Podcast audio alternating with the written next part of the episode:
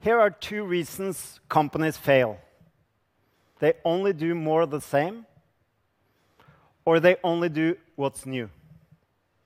To me, the real, real solution to quality growth is figuring out the balance between two activities: exploration and exploitation.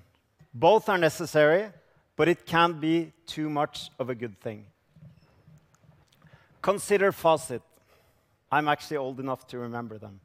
Facit was a fantastic company. They were born deep in the Swedish forest, and they made the best mechanical calculators in the world. Everybody used them. And what did Facit do when the electronic calculator came along?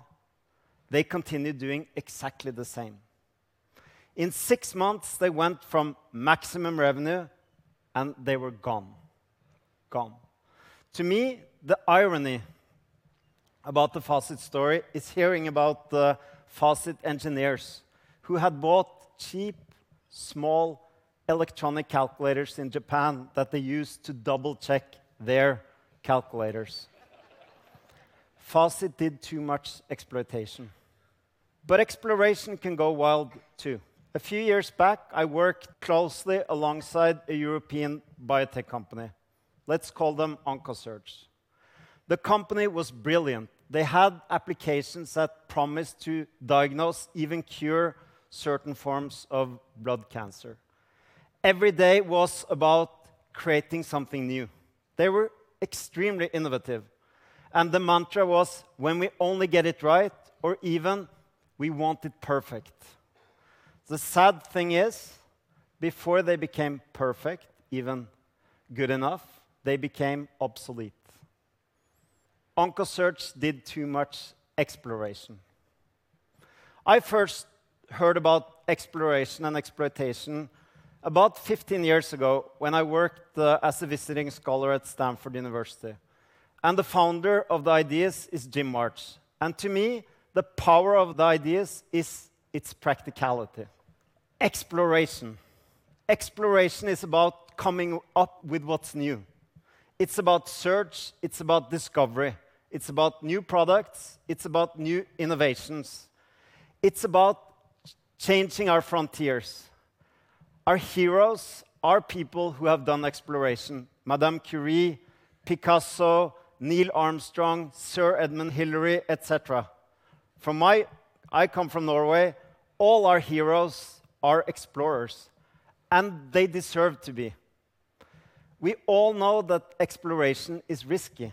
We don't know the answers, we don't know if we're gonna find it, and we know that the risks are high. Exploitation is the opposite. Exploitation is taking the knowledge we have and making good better. Exploitation is about making our trains run on time. It's about making good products faster and cheaper. Exploitation is not risky in the short term, but if we only exploit, it's very risky in the long term. And I think we all have memories of the, you know, famous pop groups who keep singing the same songs again and again until they become obsolete or even pathetic. That's the risk of exploitation. So if we take a long-term perspective, we explore. If we take a short-term perspective, we exploit. Small children, they explore all day. All day is about exploration. As we grow older, we explore less because we have more knowledge to exploit on. The same goes for companies. Companies become, by nature, less innovative as they become more competent. And this is, of course, a big worry to CEOs. And I hear very often questions uh, phrased in different ways. For example, "How can I both effectively run and reinvent my company?"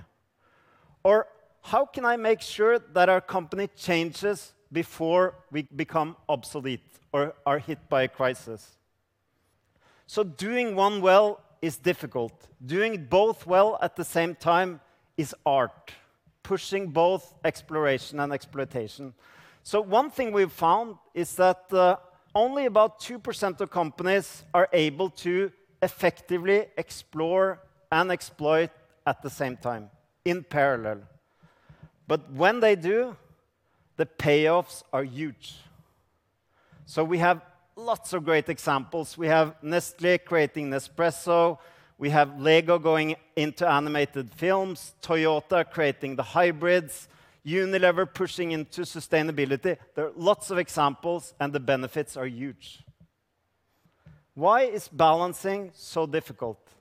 I think it's difficult because there are so many traps that keep us where we are. So I'll talk about two, but there are many. So let's talk about the perpetual search trap.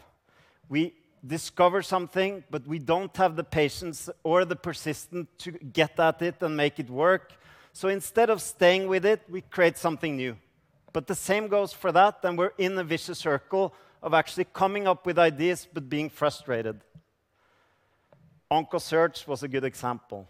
A famous example is, of course, Xerox.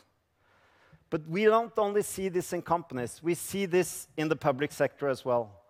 We all know that any kind of effective reform of uh, education, research, healthcare, even defense takes 10, 15, maybe 20 years to work. But still, we change much more often. We really don't give them the chance. Another trap is the success trap. Facit fell into the success trap. They literally held the future in their hands, but they couldn't see it. They were simply so good at making what they loved doing that they wouldn't change. We are like that too. When we know something well, it's difficult to change. Bill Gates has said, Success is a lousy teacher.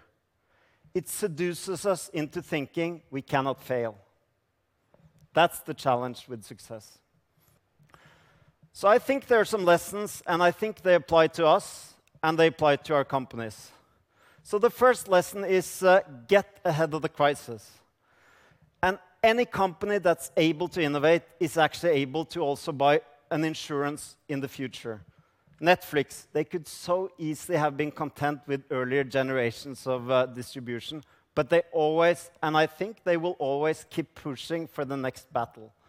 I see other companies who say, I'll win the next innovation cycle, whatever it takes.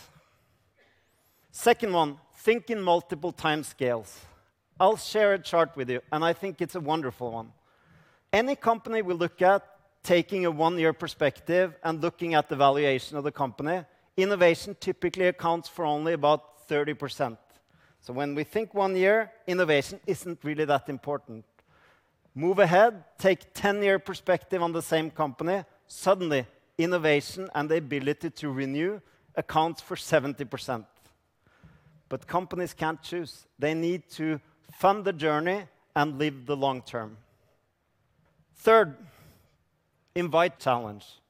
I don't think it's possible for any of us to be able to balance exploration and exploitation by ourselves. I think it's a team sport. I think we need to allow challenging. I think uh, the mark of a great company is being open to be challenged, and the mark of a good corporate board is to constructively challenge. I think that's also what good parenting is about. Last one be skeptical of success.